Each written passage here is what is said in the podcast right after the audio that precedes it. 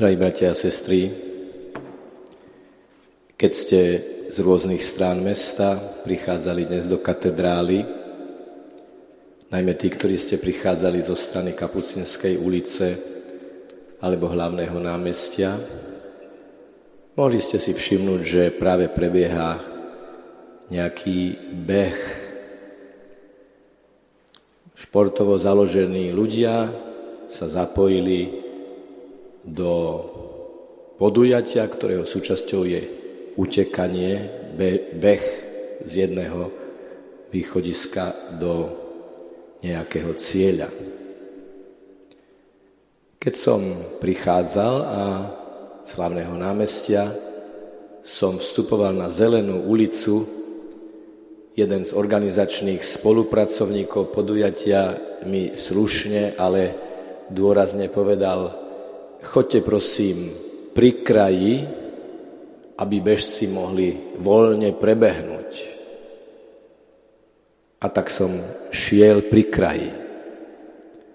A zhruba v druhej tretine Zelenej ulice, skutočne z Ventúrskej ulice, vbehol do Zelenej ulice smerom na hlavné námestie bežec, ktorý povedal, pochválen Pán Ježiš Kristus.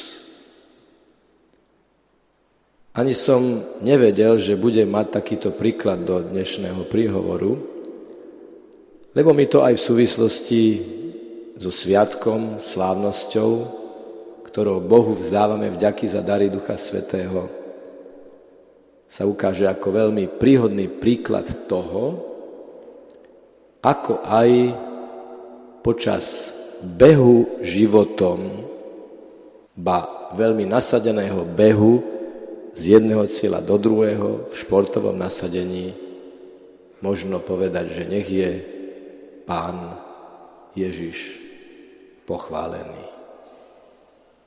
Samozrejme, netýka sa to teda len športu, ale života, lebo o tom vás, drahí bratia a sestry, netreba presviečať, že náš život je ubehaný, unaháňaný.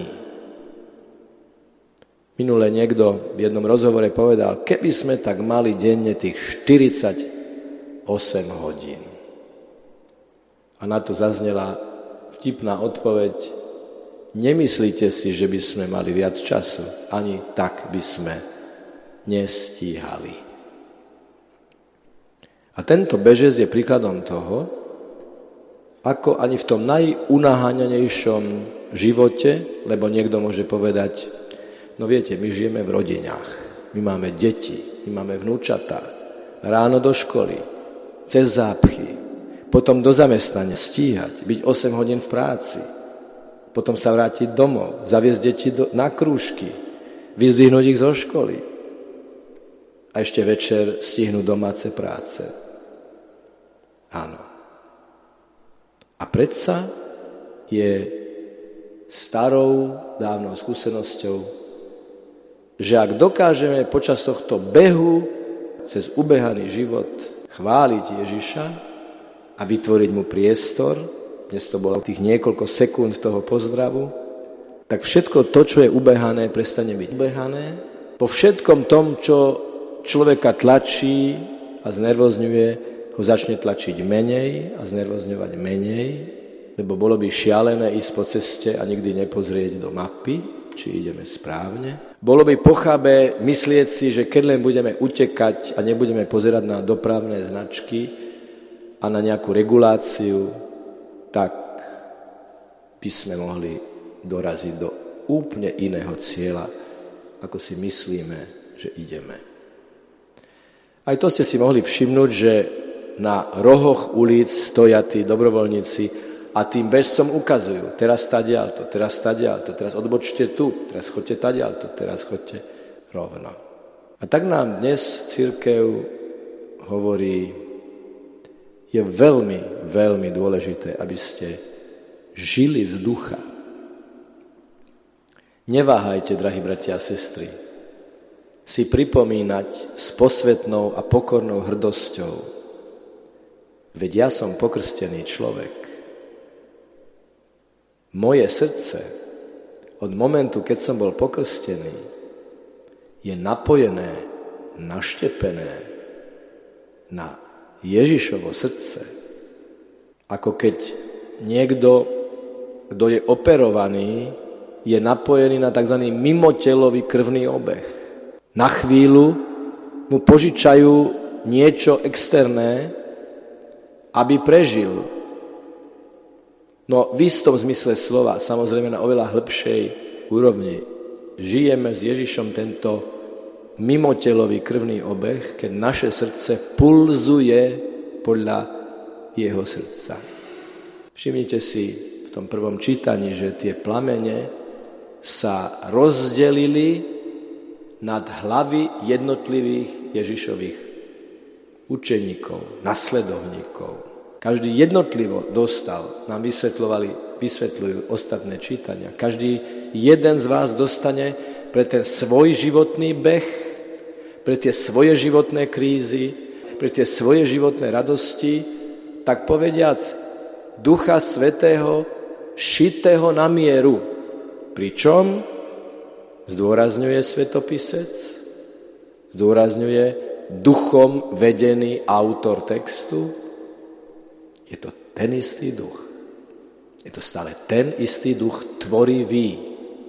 Príď duchu svetý tvorivý, znie jedna z turičných piesní. Lebo áno, bratia a sestry, duch sa vznášal nad vodami pri stvorení. Duch je ten spiritus agens, ktorý všetko udržuje v jestvovaní. Ani to, že sme tu, že nás fascinuje Božie slovo, že sme na omši, že sa tešíme na eucharistické príjmanie, to nie je kultúrna zotrvačnosť. To nie je nejaká zvyšková hodnota kedysi takého hlbokého a entuziastického katolíckého prežívania. To je pôsobenie ducha, že sme tu. To je živý duch v živom človeku. Ten živý plameň pre každého jedného z nás. Potreba tejto zdieľanej, šerovanej blízkosti s Bohom je vyjadrená v tom, že máte u Boha príbytok. Bývate u ňo, bývate v ňom, ste blízko a nikto nemôže povedať, že je Boh blízko, nikto nemôže povedať, že Ježiš Kristus je Pán, ktorý aj nám hovorí, poďte sa pozrieť, kde bývam. Poďte uvidíte. Nikto toto nemôže vyznávať a príjmať, ak nie pod signálom Svetého Ducha. A tento turičný deň je výzvou znovu ako keby si vyčistiť duchovné okuliare a vidieť úžasnú vec. Boha zaujíma, kto som. Boha zaujíma, čo sa so mnou deje. Boha zaujíma, čo sa deje vo mne. Boh ma chce viesť. A ešte čo si viac? Boh chce, tak ako sme to čítali aj v úvodných modlitbách, aby sme spolupracovali na tvorení sveta. No ale čo už ja v tej kancelárii, kde každý deň som 8 hodín môžem už natvoriť na tomto svete. Čo už ja študent, ktorý musím robiť skúšky a sedieť v tých posluchárniach a, a tak ďalej. Čo už ja môžem natvoriť na tomto svete. Čo už ja, dôchodca, dôchodkyňa, ktorý mám život za sebou, mám deti, vnúčata, čo už ja môžem natvoriť na tejto planéte. Však ja mám svoje každodenné starosti. Veď práve preto je tam ten oheň. Oheň preniká a transformuje to, čo je. Rob to, čo robíš a naplňaj to láskou. Preto je Duch Svetý voda. Lebo voda preniká aj tam, kam by sme neverili, že môže preniknúť. Voda presakuje do hĺbky. Voda je ten rozmer toho očistenia, oživenia a oheň je ten ďalší rozmer tej horlivosti, entuziasmu, nasadenia, s ktorým veci robíme. A aj v tej kancelárii sú spolupracovníci, spolupracovničky, kolegovia, je tam nejaká vykonávaná práca.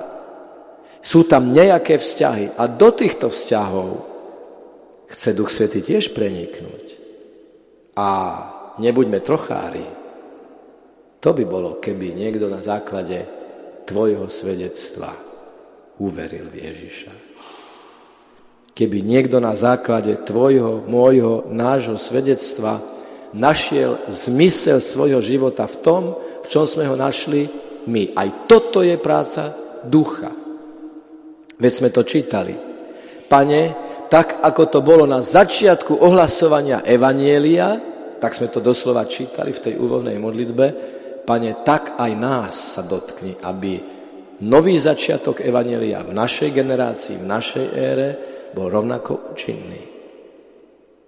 A ten duch, ktorý pôsobil v prvých storočiach, keď kresťania zomierali za svoju vieru, keď sa viera šírila od ducha k uchu cez osobnú komunikáciu, bol a zdá nie ten istý svetý duch, ktorého nám Boh núka dnes, tu a teraz? Čo my dostávame len nejaké zvyšky? Čo Ježiš už nie je z mŕtvych stalý? Či sme ho nevyznávali pred niekoľkými týždňami? Ježiša živého, víťazného a zmrtvých stalého? No ale potom toto nie je chrám, ale múzeum a my sme sa prišli pozrieť na to, čo bolo. Nie. Chrám je živý priestor živej modlitby a živého Božieho dotyku nás. My nie sme iba dedičia. Dedičstvo otcov zachovaj nám, pane, je o tom, že ako nám môže pán zachovať dedičstvo otcov bez našej spolupráce. Ako sa môže uskutočniť evanelium bez toho, aby tí, ktorí mu veria a ho vyznávajú, ho neniesli do každodennej praxe.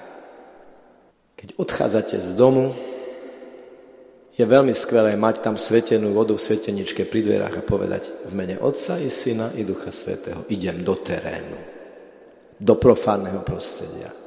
Lebo slovo profánny skutočne znamená, v skutočnosti vyjadruje slovo mimochrámový.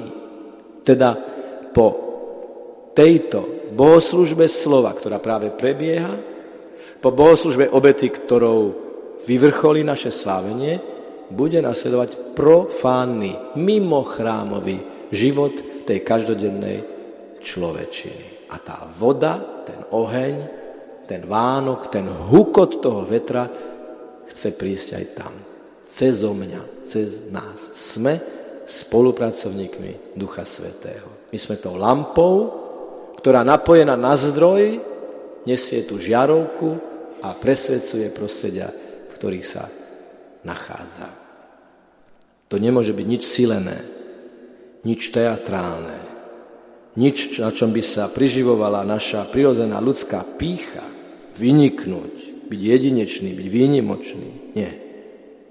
Ako voda, ako Vánok, ako oheň preniká drobnými, ale účinnými kanálmi do jednotlivých prostredí, tak aj my máme byť takýto.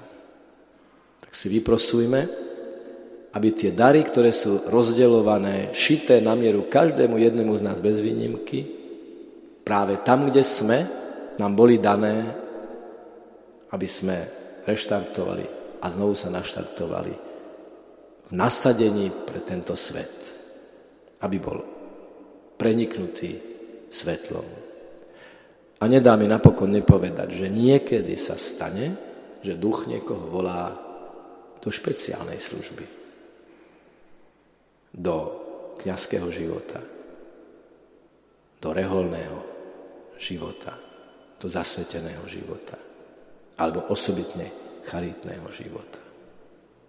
Takže to heslo Sila charity je v regiónoch, duchovne dekodujeme, sila lásky je na mieste, kde tá láska je potrebná. Sila prítomného okamihu je sila okamihu naplneného láskou, ktorá síti, ktorá premieňa. A preto, keď Ježiš príde v Eucharistii a vstúpi do nášho vnútorného príbytku, tam sa realizuje tá blízkosť Boha a človeka, neba a zeme, mimo chrámového a chrámového. Tak otvorme stavidlá nášho srdca a vpustíme tú vodu, tú riavu, ten výchor, ten Vánok, ten oheň, ten duchovný požiar všade. Nevyhradzujme si nič, nič. Lebo až keď sa úplne odovzdáme, všetko dostaneme a budeme šťastní aj vtedy, keď budeme trpieť. Nech je pochválený Pán Ježiš Kristus.